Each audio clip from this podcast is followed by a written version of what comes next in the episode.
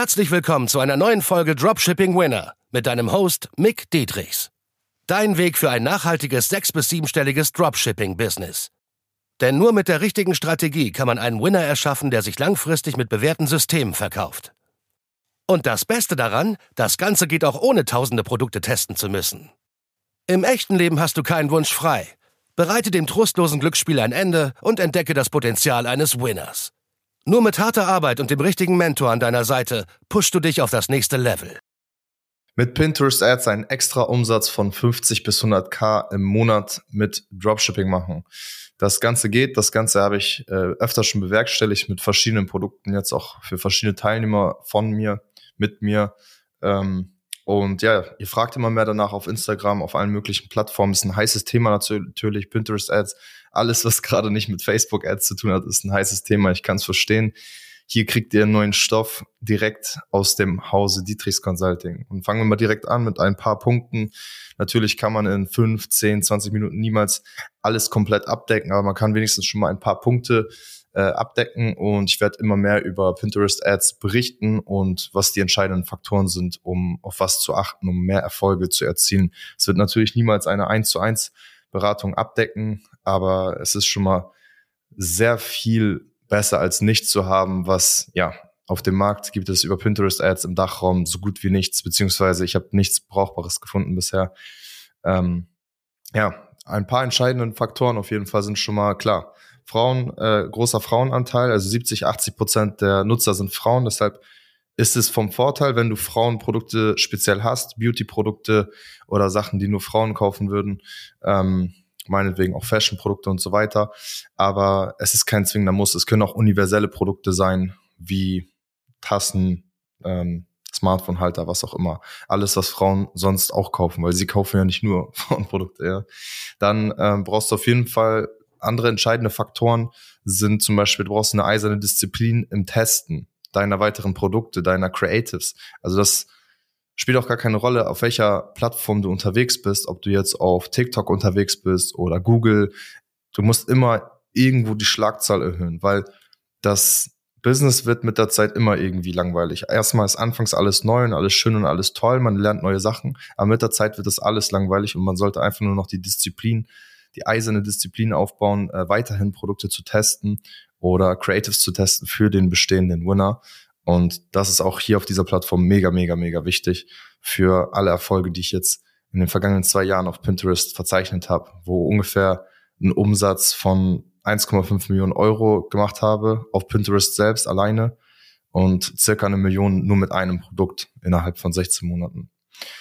Und wenn du zum Beispiel das Maximum aus einem Launch rausholen willst, dann solltest du mindestens mal drei Formate verschiedene testen. Also 9 zu 16 läuft super, 1 zu 1, 4 zu 5. Es gibt auch noch 2 zu 3, wenn du wirklich das Maximum, Maximum rausholen willst. Ähm, der Vorteil ist hier, dass äh, die verschiedenen die verschiedenen Formate auch verschieden ranken im Algorithmus. Nachteil ist, wenn du jede Creative in jedem Format ausspielst, hat der Algorithmus es etwas schwerer, das alles auszuspielen. Deswegen mixt da immer so ein bisschen durch. Einen gesunden Mix von Mick. Nein, kleiner Spaß, kleines Wortspiel. Dann ähm, durch die neue Kampagnenstruktur, die jetzt seit paar Monaten der Fall ist, ich denke seit September, ja okay, schon ein bisschen länger, September, Oktober, November, Dezember, vier Monate ungefähr, äh, seitdem ist man quasi gezwungen, wenn man jeder, aus jeder Creative das Maximum rausholen will, das ist ein bisschen anders wie bei Facebook, dass man halt eine eigene Kampagne macht für jede einzelne Creative. Ich würde dir empfehlen, wenn du low budget unterwegs bist, äh, wirklich fünf bis zehn Euro nur an Tagesbudget. Ansonsten, wenn du ein bisschen mehr ausgeben kannst, dann zehn bis zwanzig Euro an Tagesbudget. Ich mache auch noch mal eine extra Folge und ein extra YouTube-Video dafür, äh, wie viel man genau testen sollte, also wie man da reingehen sollte bei der genauen Teststruktur, weil das würde sonst hier den Rahmen noch ein bisschen sprengen und dann ähm, genauso auch, ab wann man skalieren sollte. Ne? Dafür auch nochmal eine extra Folge. Und am Ende ist einfach nur noch wichtig zu beherzigen, dass die Grundlagen immer noch die wichtigsten sind. Ne? Also immer noch, egal auf welcher Plattform du unterwegs bist, also meine Erfahrung nach, jetzt im Facebook Ads, alle Folge, die ich dort verzeichnet habe, genauso wie im Pinterest Ads, die Grundlagen, also diese heiligen drei Könige, wie ich das bei Instagram zum Beispiel schön gepostet habe. Das heißt, die Creatives, die Copies und die Produktsuche, ne, also die Offer quasi des Produktes, sind immer noch entscheidend. Und Pinterest ist jetzt nicht der heilige Gral, um einfach alles Mögliche zum Laufen zu bringen, wie viele es gerade schildern, oder TikTok-Ads.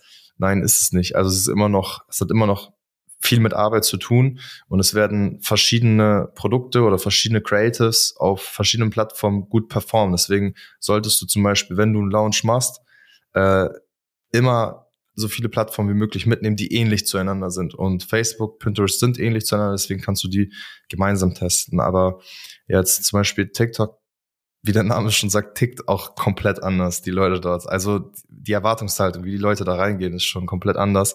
Deswegen die Native Ads funktioniert dort anders. Wenn du ähm, die, die Plattform gut verstehst als, als TikTok-User, dann würde ich dir sogar empfehlen, dass du ab und zu mal dort auch Launches machst.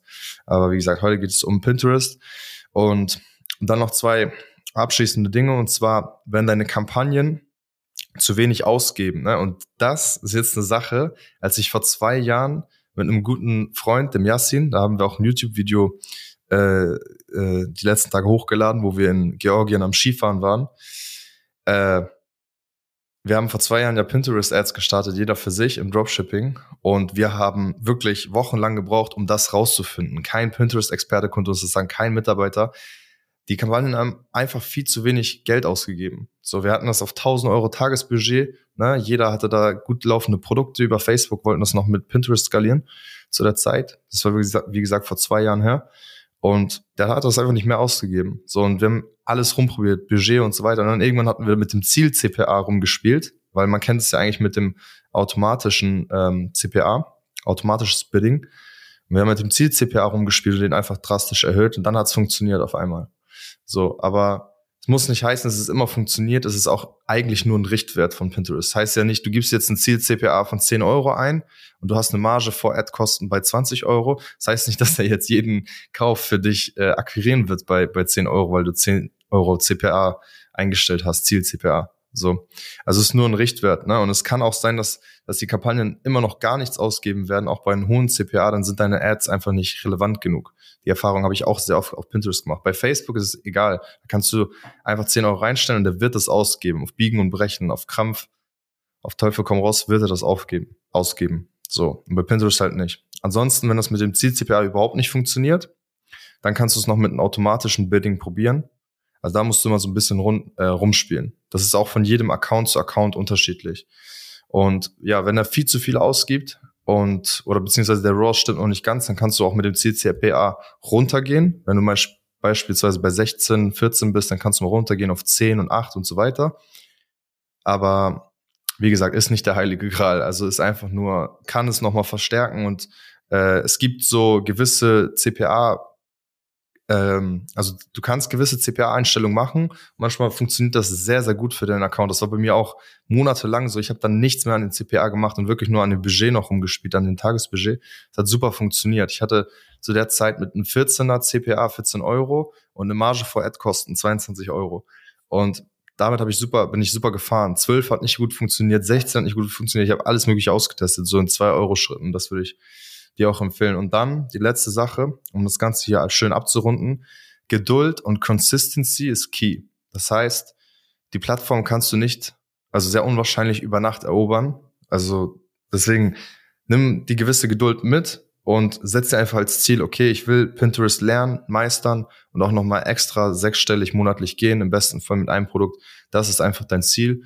Und da kannst du nicht erwarten, dass du jetzt die nächsten paar hundert Euro oder ein, 2000 Euro äh, investierst und das direkt alles ein Winner wird. Also werde immer besser, lerne von dem, was funktioniert und lerne von dem, was natürlich auch nicht funktioniert oder kauf dir auch Fehler ein, wie wenn du in ein Coaching kommst, wie bei mir zum Beispiel im 1 zu 1 oder Gruppencoaching, hat alles seine Vor- und Nachteile und ja, deswegen lerne gerne von diesen Fehlern, kauf dir diese Fehler ein, weil sonst machst du sie selbst und es wird teuer im Marketing, das kennt jeder. Und schau da gerne auf migdietrichs.de vorbei und dann können wir mal fünf bis zehn Minuten miteinander sprechen und schauen, wie wir dich auf das nächste Level pushen. Peace. Und? Hat dir die Folge gefallen? Dann gehe jetzt auf mickdietrichs.de und buche ein kostenloses Strategiegespräch. Damit auch du konstant und profitabel sechs- bis siebenstellige Umsätze mit deinem Dropshipping-Business erzielst. In diesem 45-minütigen Gespräch zeigen wir dir individuell, welche Schritte du umsetzen musst, um profitabel zu skalieren. Wir freuen uns auf dich.